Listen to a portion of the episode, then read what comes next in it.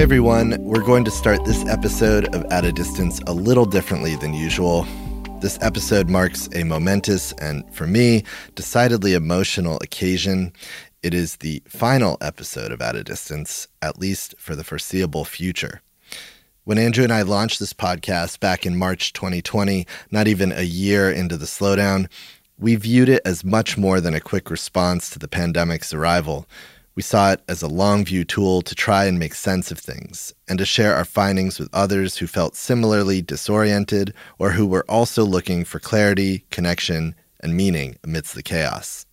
While at first making the series felt urgent and pressing, by the end of 2020 and a whirlwind of 100 episodes later, I was able to better understand the true value of what we'd done. Here was a repository of what various visionaries across disciplines were thinking while at home during that transformative pandemic year. Now, after almost four years of making at a distance and having mostly emerged from the pandemic, I feel this project has run its course until perhaps the next global lockdown, whenever that may be. And it's time for now to say goodbye. Thank you to all of you for listening and for engaging with these deep conversations.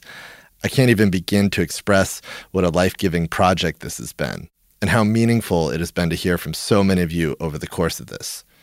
I should add, though, that I'll continue to host the Slowdown's other podcast, Time Sensitive. If you haven't listened to it yet, you can find it on timesensitive.fm or search Time Sensitive on Spotify or Apple Podcasts. And now for the episode. I can't think of a better guest than this one to close out this series. Rebecca Solnit. One of my absolute favorite writers, Rebecca is the author of more than 20 books, from A Paradise Built in Hell to Hope in the Dark to Orwell's Roses, many of which provided me with a profound sense of groundedness and hope, or at least optimism, during some of the darkest days of the pandemic. A Paradise Built in Hell, which I highly recommend reading if you haven't, happened to get mentioned on our very first episode of At a Distance, with the environmentalist and journalist Bill McKibben.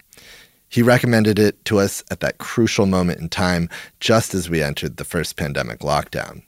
So, in that way, this episode is a full circle moment. Rebecca is also the co editor of the new collection of essays, Not Too Late Changing the Climate Story from Despair to Possibility, which we named the Slowdown's June 2023 Book of the Month presenting what may be the most zeitgeisty, potent, and on point package of writing and thought related to the climate crisis to date.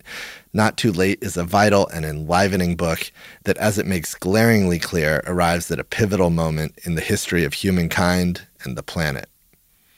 Thank you again for listening and for your continued support of the slowdown. And now, here's my conversation with Rebecca.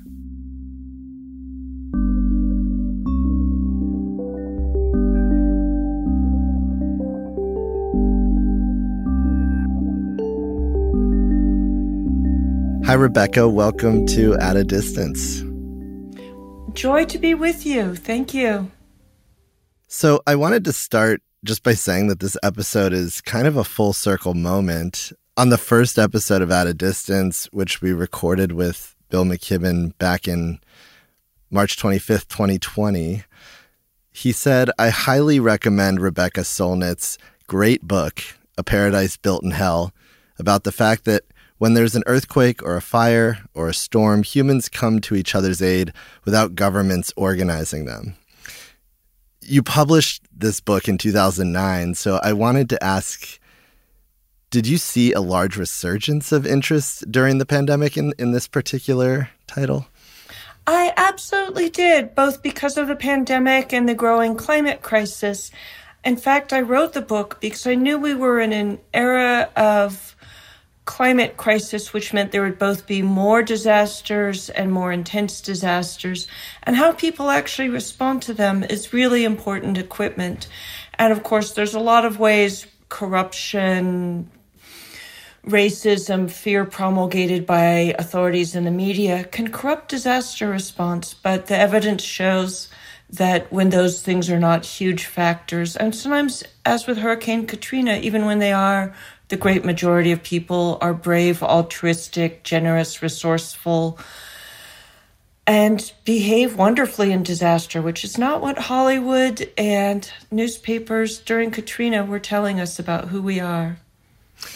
Right. And now that we've had some time to look back at the pandemic in particular, I, this 2020 to 2022 period of lockdowns and I wanted to ask you, how do you think we fared as a society now that there's sort of hindsight a little bit? What's your take on human behavior during those years? And what are some of the lasting transformations from that COVID 19 moment as you see it? Those are two really interesting, huge questions. And the record on how people in this country, the USA, behaved is so mixed. And of course, with different leadership under an Obama or Biden presidency, it's hard to imagine. But I know that at one point, a huge percentage of the misinformation about the pandemic, about vaccines, about contagion were said to be coming directly from the then president, Donald J. Trump. And the way that the community mindedness, the mutuality, the herd immunity, etc., the ways that we are all in this together were so offensive to a kind of libertarian, rugged individualist mindset, makes the other forces corrupting the response not so surprising. The idea you should wear a mask not, or get a vaccine, not just to protect yourself, but to protect someone else, was apparently offensive to people who believe in radical selfishness. And a lot of other stuff did not go particularly well, including around the division of labor in a lot of households. One thing that made me crazy is there are so many stories about, oh, the burden has fallen on women, and no stories about, here's Fred or Sam or Jack or whoever who dropped the burden on her and was having a high old time because he wasn't pulling his weight around the house. You know, one thing that's what's been amazing, I've been talking about this with my friends, is that people just it was miserable in many ways. And it feels like people's response right now is they don't want to think about it, want to talk about it, pretend that it's fully over. Well, lots of people are still getting it, and some people are still dying of it or getting long COVID. But something remarkable happened. And first, I want to say there were people who died, there were people who were devastated because of those deaths, or financially or in other ways. There were frontline workers whose workloads became terrifying and intense, including medical people and vital service um, workers. But a whole lot of us, our lives changed shape in some significant way. And I think the slowdown, the localization, the being closer to the closest people to you, being more attentive to detail and of course all that sourdough bread that got made was kind of a subject of considerable amusement. But people walked they bought bikes they got they you know garden seed sales doubled that first year. People did a lot of interesting things that might actually be useful kind of trials for what living with modest impact in a climate crisis era could be like and i could see and heard that a lot of people were in some ways were experiencing a kind of depth and richness in some ways. And of course, I don't want to discount all the loss and suffering and loneliness and claustrophobia and the disruption of kids' lives and things that went on. But there was also this other stuff. And I feel like there's a lot to learn from it, but I'm not particularly convinced that we learned from it. And I keep meaning to write something about it to try and do my tiny bit to rectify one millionth tiny corner of it. Yeah, I mean, I feel strange even asking you questions about that period because that's how we've moved on. I, I like you, you, don't really hear about it in the news so much anymore. Even just in day to day conversation, people are kind of past it. But as you pointed out, it's still very much here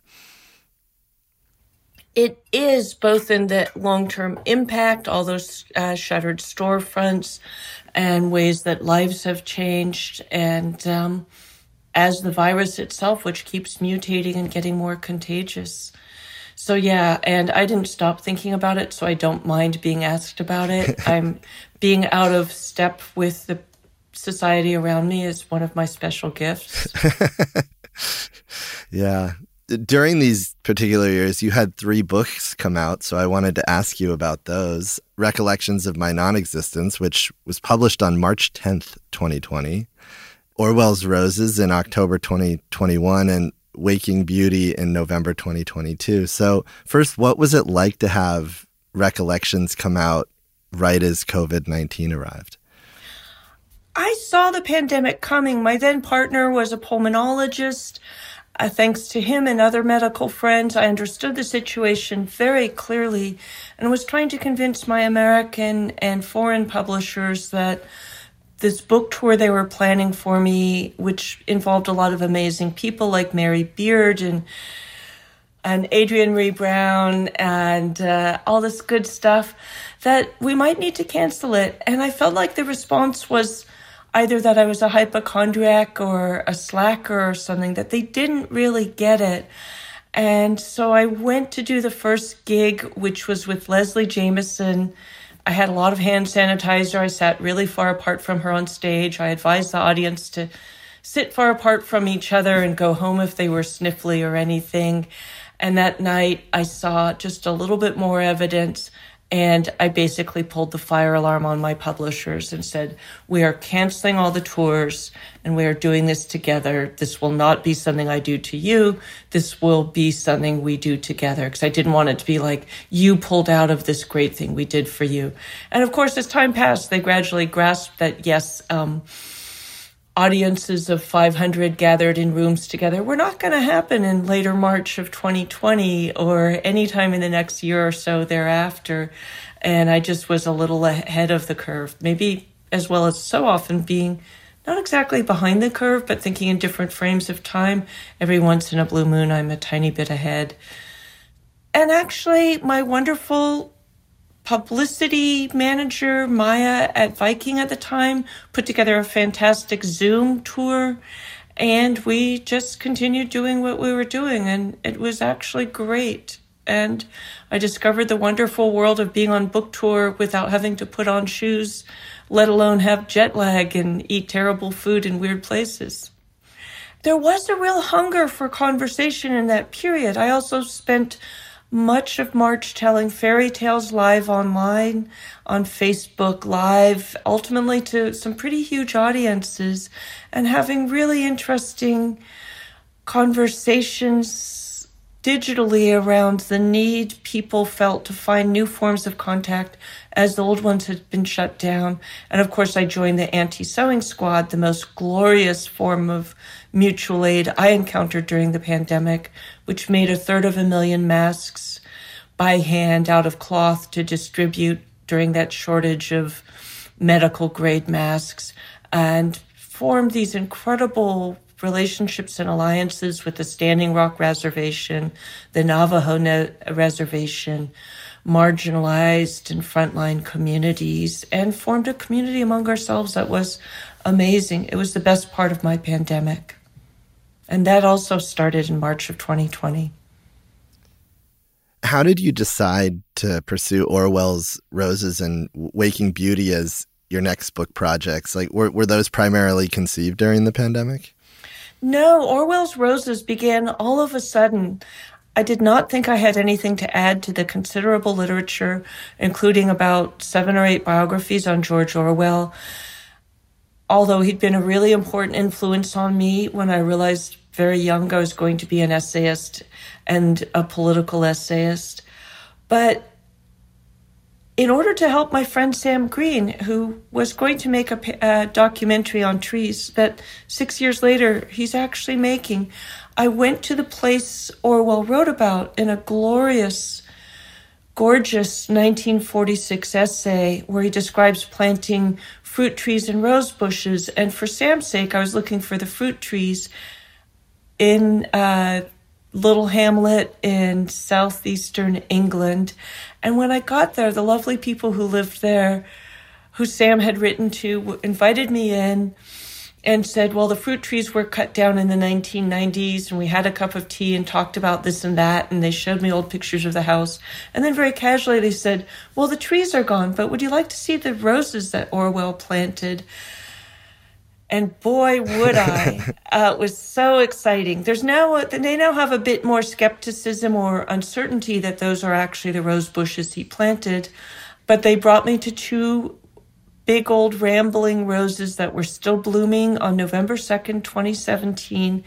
And two things struck me powerfully. And I really had this sense of epiphany, elation, and awe. One was this direct contact with living things that had contacted George Orwell, who had really felt as remote to me as Dickens or Dante or Lao Tzu or something like that.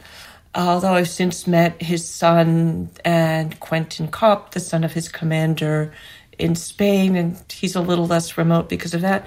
But the other thing was, I'd known this essay since my early 20s, and I'd never thought hard enough about what did it mean that our great anti fascist, anti authoritarian essayist was also such a passionate cultivator of roses, lover of gardens, pursuer of beauty and pleasure.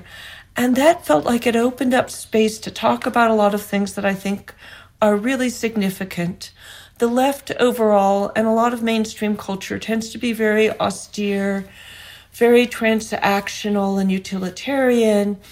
You know, the general idea is that activists should do nothing but put their shoulder to the wheel without rest, like some kind of miserable earthbound Sisyphuses.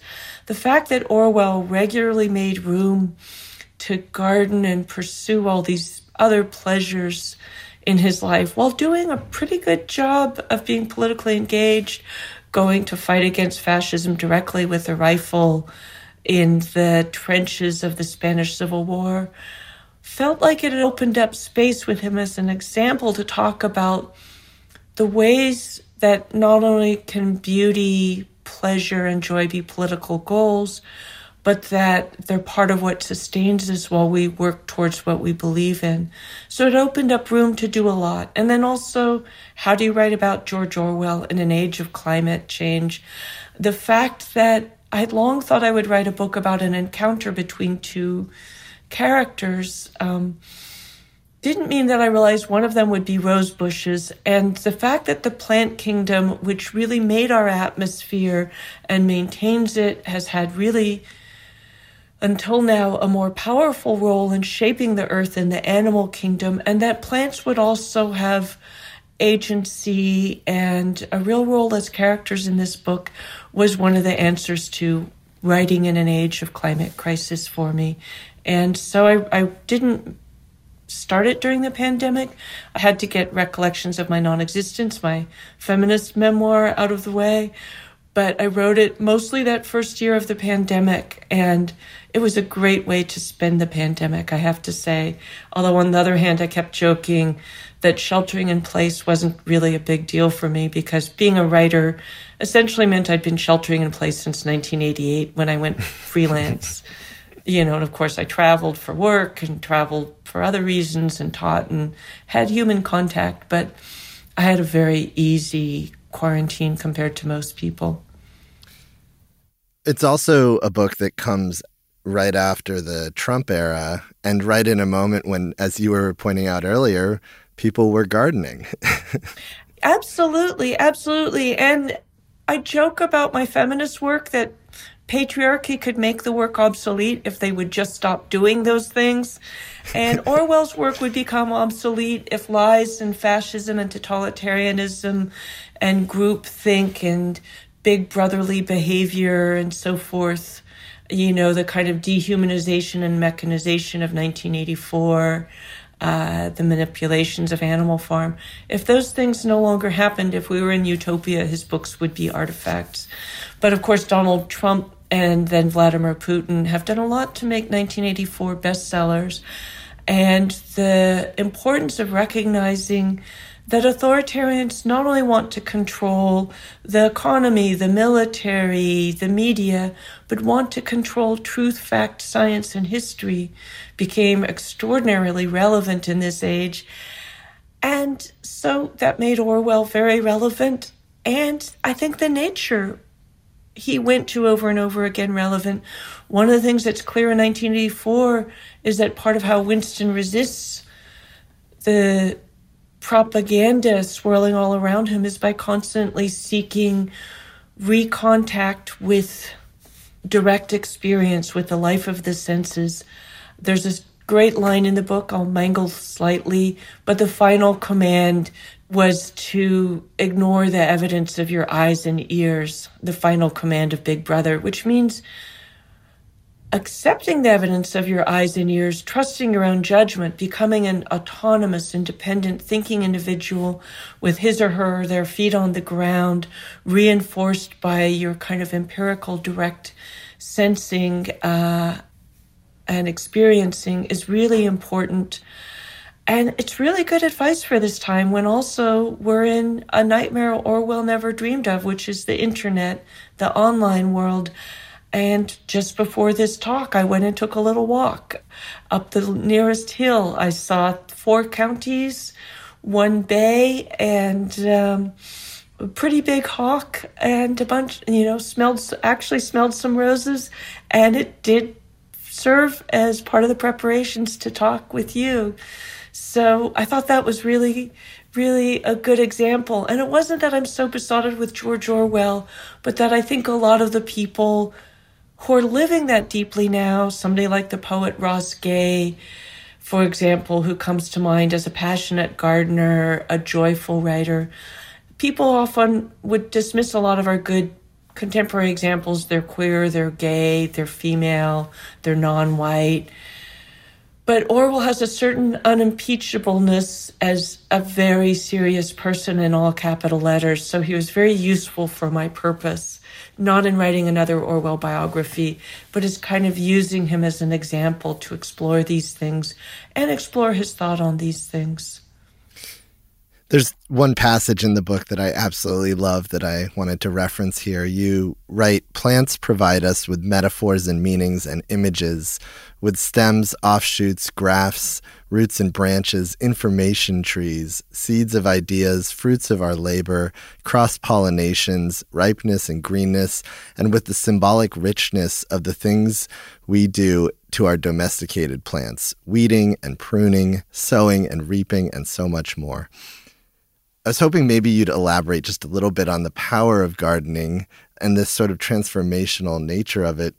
And maybe thinking more broadly, like what, what do you think would happen in, in a world where every one of us was gardening, where we were we all became gardeners? I don't know that you know we all I just visited New York recently. I'm not sure everyone gets to be a gardener, and urban density is a very good thing for the climate. But New Yorkers get to walk in Central Park and Prospect Park and other great parks that Frederick Olmsted and others created. We here in San Francisco have Golden Gate Park and a whole lot of coastline. I don't think that we all need to garden. I think people need, and this became a real theme in the book, and the phrase bread and roses the idea is that we not only need bread, which are the practical, tangible, quantifiable things, but we need the roses, the beauty, the joy, the nature, and culture. And that's different for different people. It could be skateboarding under the stars or roller derby or, you know, fostering dogs and cats or bird watching or surfing or any number of things. But I do think we need contact with the natural, physical, and social world. That list you just read is part of something I've been talking about for about 30 years, which is that we think in metaphors. Our metaphors all come from the physical world, a huge number of them from the natural world of plants, animals, bodies, spaces, and natural phenomena.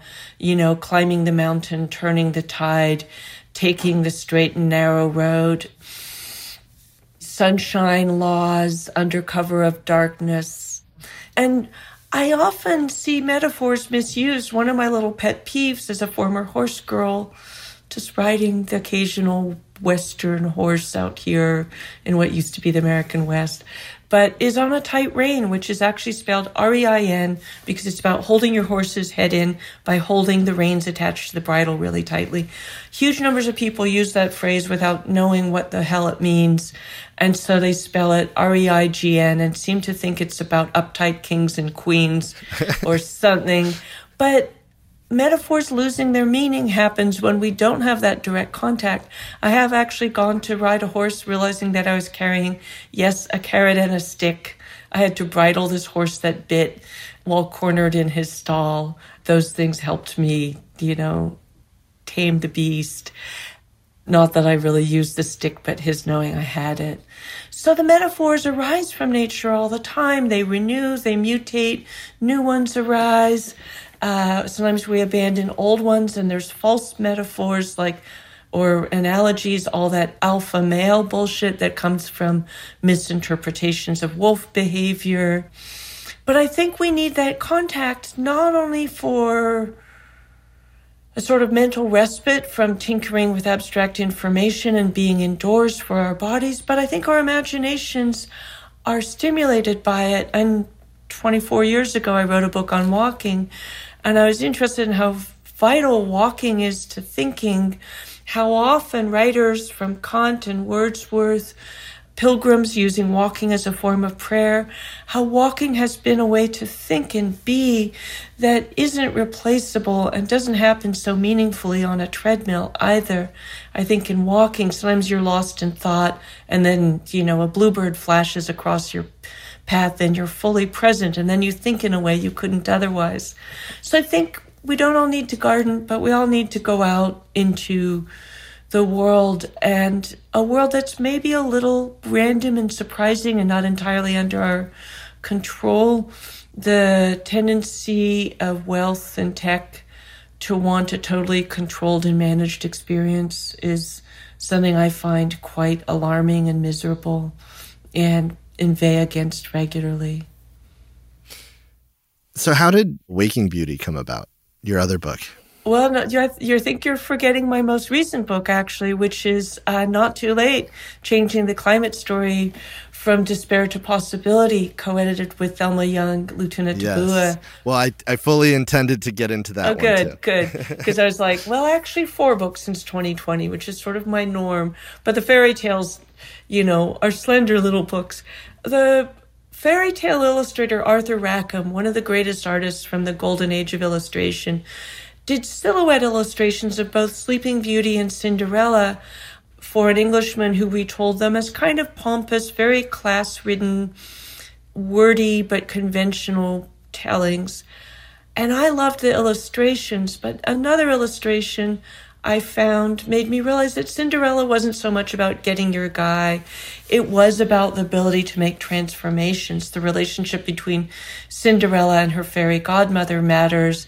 You know, the relationship in which rats turn into coach horse or mice turn into coach horses, a rat turns into a coachman, uh, lizards turn into footmen, and so forth. And so I decided to rewrite it. I love fairy tales, love how they're usually about powerless, marginalized people finding through kindness, connection, paying close attention often to other marginalized and powerless beings, small things like mice and ants, often old women, the means to change their lives, to get what they need, to exit a condition of oppression. So I love fairy tales. So I rewrote Cinderella for the modern child and I wrote it in part for my wonderful great niece, Ella, who has a younger sister named Maya. And you can't write a book for Ella without writing a book for Maya. And Arthur Rackham had these wonderful silhouettes. So I did a second version where I revised Sleeping Beauty to focus on Sleeping Beauty's younger sister, the Waking Beauty, although it's not really about being beautiful, but the Waking Beauty who stays awake a lot during those hundred years while her older sister is asleep until finally she wakes up at 115 or only 15 since she's just slept to find that her younger sister is 112 and a lot has happened.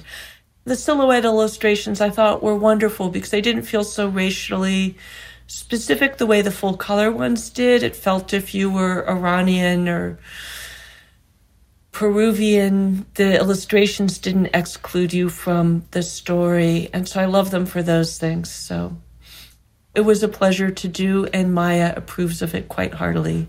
She's six now. Came out when she was five. Okay, now let's turn to your other book, Not Too Late, which came out earlier this year. Tell me about this project and what your hopes and goals are for it, because it, it is ambitious. It extends beyond the book. Yeah, Not Too Late is a project I co-founded with Thelma Young Lutunatabua, a longtime climate organizer based in Fiji, married to an indigenous Fijian, Fenton Lutunatabua, who's also in our, our book. We started talking, actually, brought together by Pandemic Mutual Aid, about the fact that nobody was directly addressing the despair, anxiety, grief, fear around climate. Or if they were addressing it, they were often addressing it by trying to deal with the emotions without really dealing with the cause of those emotions, kind of isolating them out. And for us, it's like if you're very upset because your house is on fire, putting out the fire, or at least joining the people trying to put out the fire, or at least knowing people are trying to put out the fire, might actually change your feelings, including feelings of powerlessness and loneliness. Because what we found is that a lot of those emotions are based on misapprehensions circulated sometimes by bad actors, sometimes just by badly done news coverage. But a lot of people think we don't have the solutions. It's too late. Nobody cares. The media is not covering this story the climate movement hasn't done anything. We never win. We've had no victories. And the list goes on, you know, the kind of tailspin of despair, telling itself stories to despair more. So Thelma and I decided to work together. We started the project, uh, which launched in May of 2022.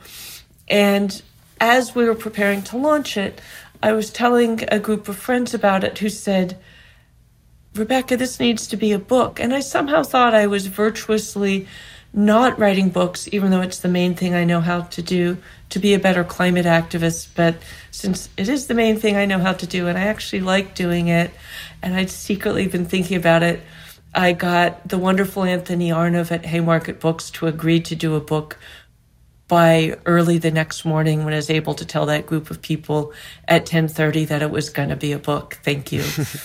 And then Thelma and I had a year to put it all together between commissioning the essays, doing the interviews, and act, having an actual publication in bookstores. And that was a fun, wild ride.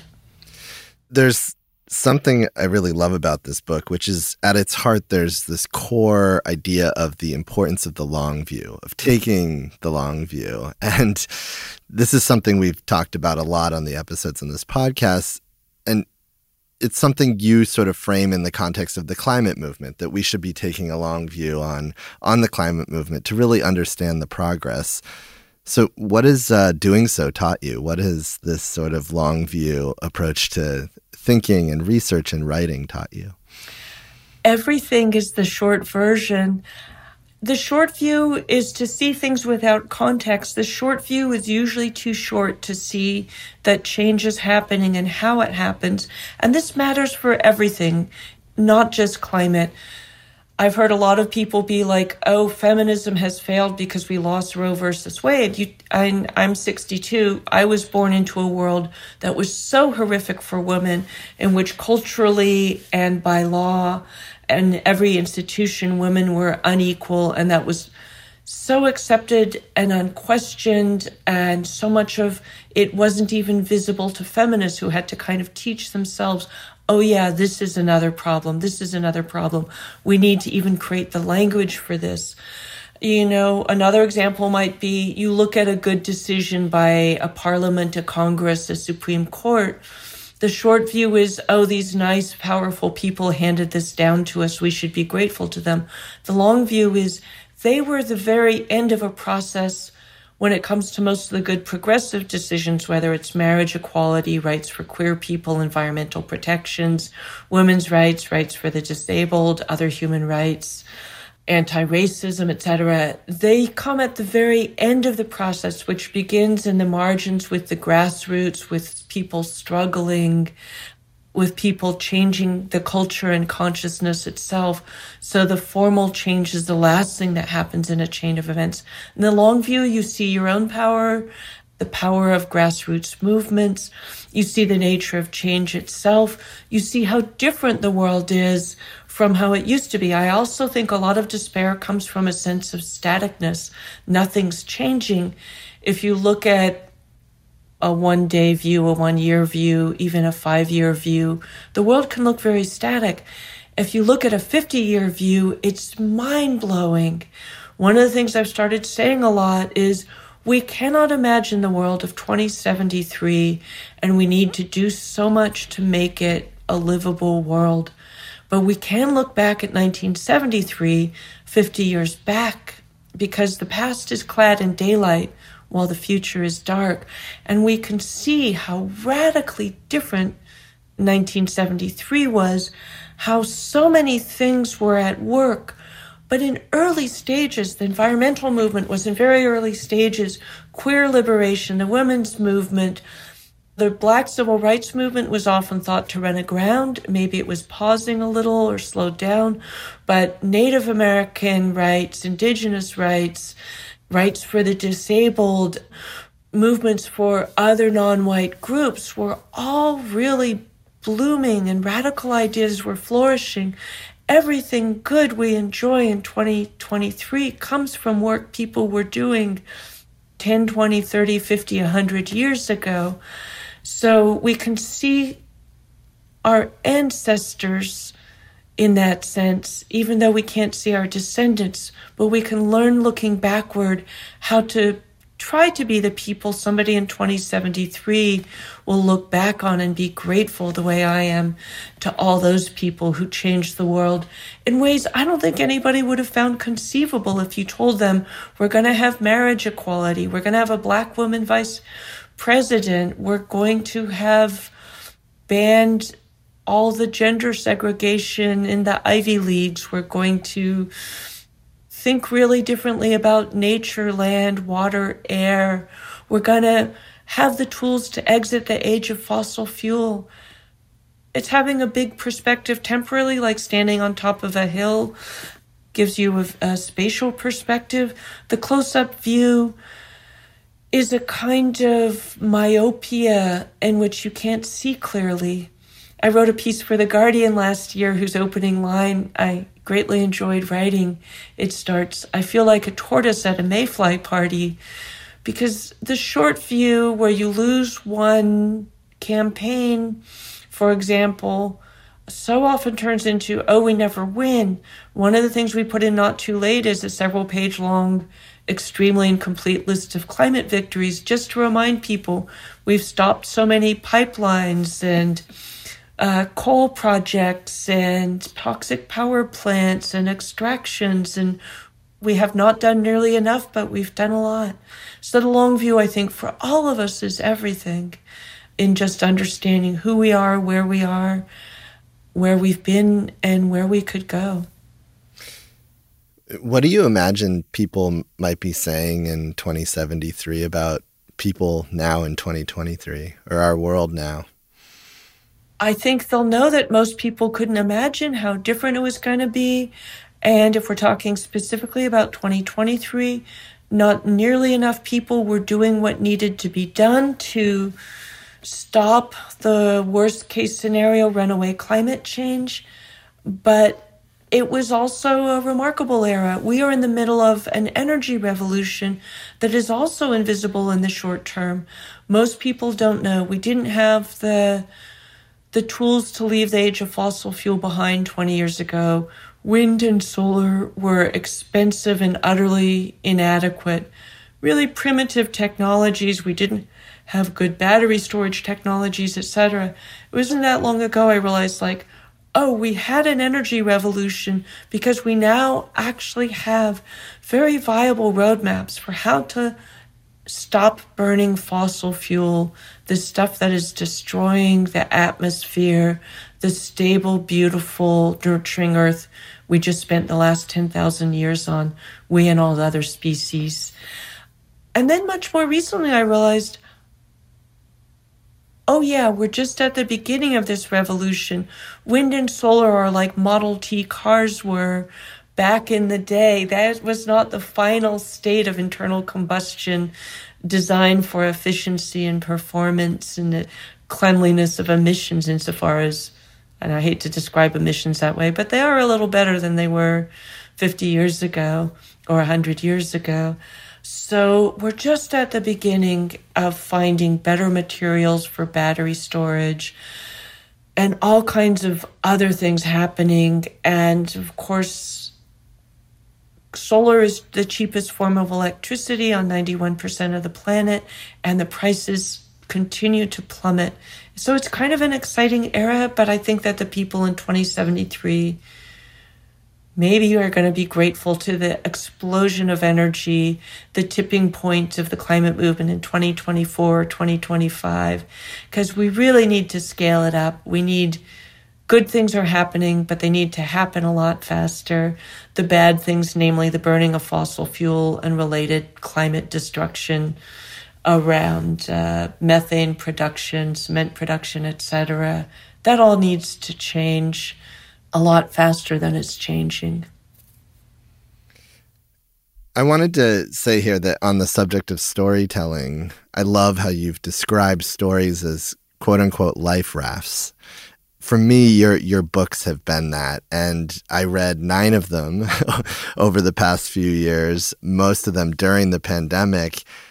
Your writing is so reaffirming, so life giving. So I wanted to ask you, what books or authors do you find particularly reaffirming or life giving? And what types of stories do you tend to seek out?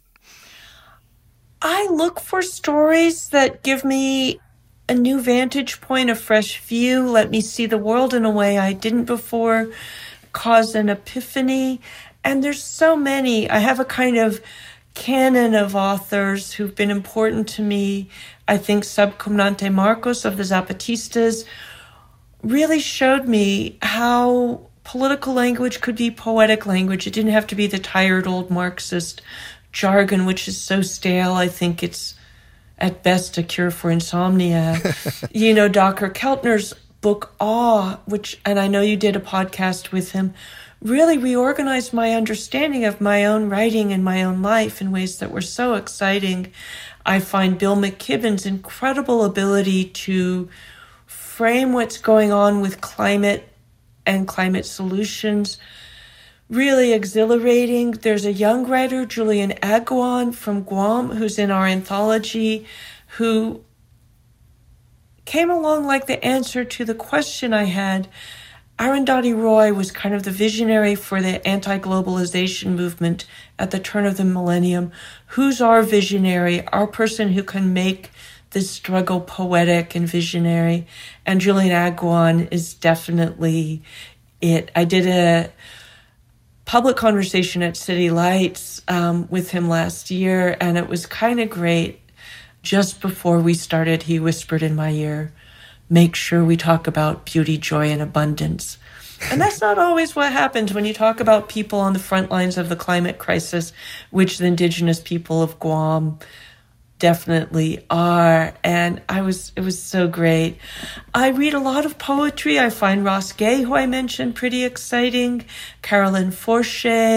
I was just reading Natalie Diaz last night, that incredible book of hers, post colonial love poem is like a garden where I get lost every time and will never finish exploring its richnesses.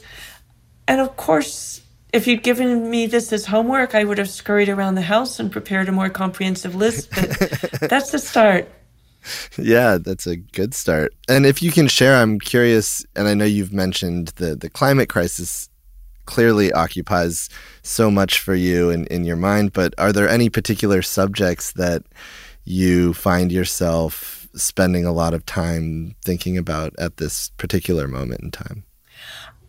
I'm always interested in storytelling, which you mentioned. I think a huge part of my own work as a writer has been not just to make stories, which is the very conventional job of writers and creative people, but to break stories. I was trained as a journalist at UC Berkeley. And of course, the phrase break the story means, you know, to get the scoop, be the first person to tell something new. But I think of it another way. Stories are prisons, traps, habits of mind. And so often we need to break the story. So a lot of my thinking isn't so much about a subject as how do we learn to change the story, to see when a story is a trap? For example, we tell a story over and over that was actually probably true 20 years ago, more or less, that we now live in an age of abundance and the climate crisis requires austerity from us. But Thelma and I like to stand that on, our, on its head to say, We live in a world full of poison and corruption, literal and political poison, thanks to the domination of the fossil fuel industry and the physical presence of fossil fuel and its toxicity at every stage, what the climate crisis requires of us could be an age of abundance where we could be rich in hope, rich in connection, rich in time, rich in confidence in the ethicalness of those systems. You know, what happens when you change the story from emphasizing material goods to emphasizing being rich in these other ways of friendship, connection, t- quality of life, quality of time, hopefulness, a sense of safety, etc. So, you know, I continue to think about gender politics and I continue to do feminist work because I can't help it. Continue to pay attention to the natural world beyond just the climate crisis. Continue to hang out with the people I love continue to think about deep time and how to convey to people that slowness is a superpower. That, and by slowness, I mean not dragging your feet, but by slow time as opposed to quick time, knowing something deeply, knowing someone deeply, having a deep relationship to place, understanding how something has changed over 20 or 50 or 500 years instead of last week, understanding the origins of things so I keep myself busy.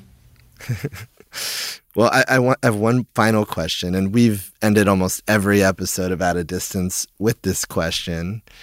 And it's the perfect question for you. I've always wanted to ask you this since hope has been such a through line of your work, not only with A Paradise Built in Hell and Not Too Late, but also Hope in the Dark, to state an obvious one. And the question is what is giving you the most hope right now? I always feel like we can't see the future. As I said, it's dark. That's what Hope in the Dark means. It's kind of a pro darkness book about the the radical uncertainty of what's going to happen is also the radical possibility of what we can do. So my hope really, which is always thought to be about the future, comes from the past. Looking backward, having historical imagination has taught me to see something of how change works, see how much the world has changed in my lifetime, see how much the climate movement has accomplished, how much feminism has accomplished, how much our values and beliefs and orientations have changed.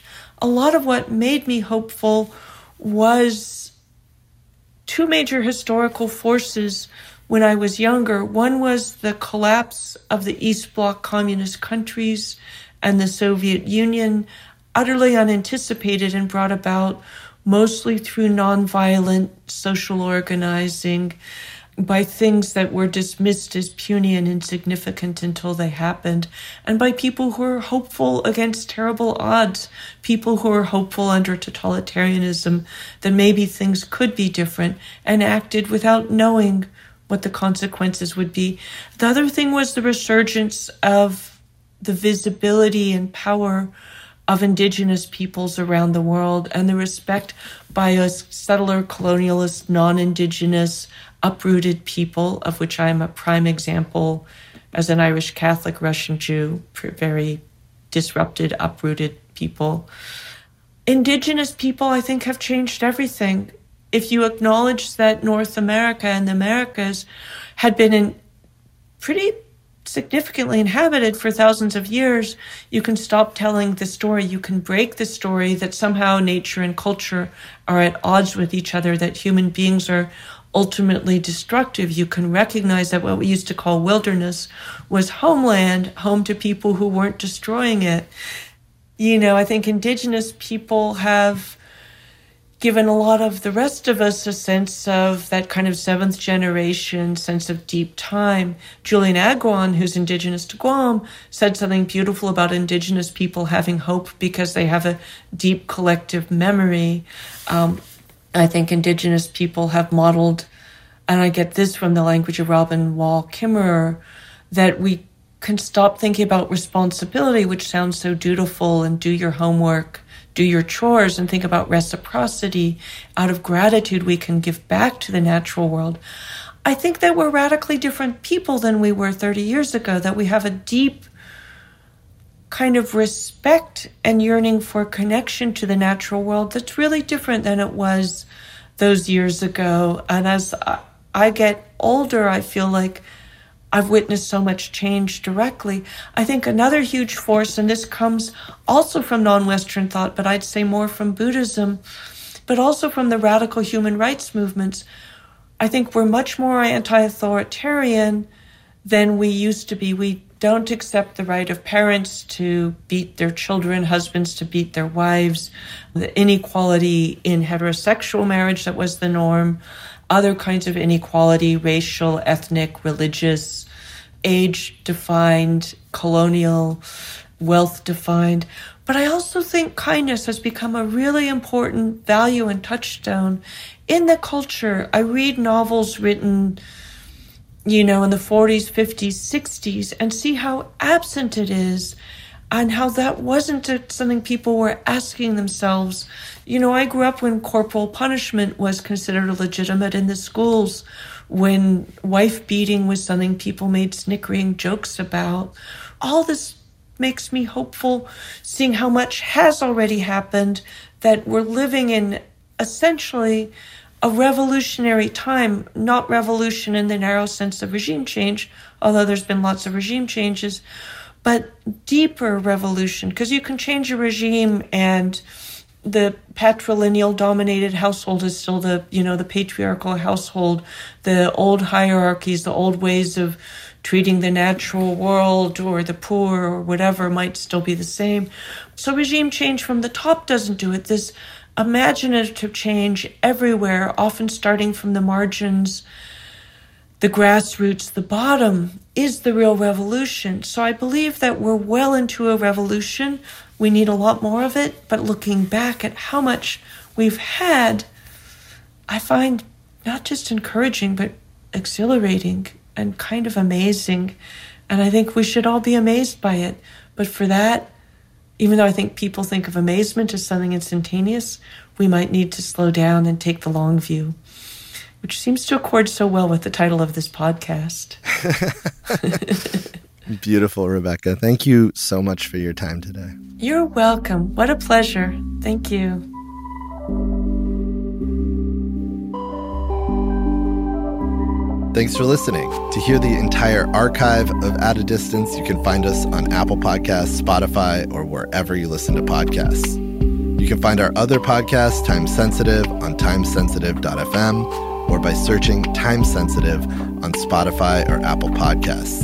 You can follow us on Instagram at slowdown.tv. This episode was produced by Ramon Broza, Emily Jang, and Johnny Simon.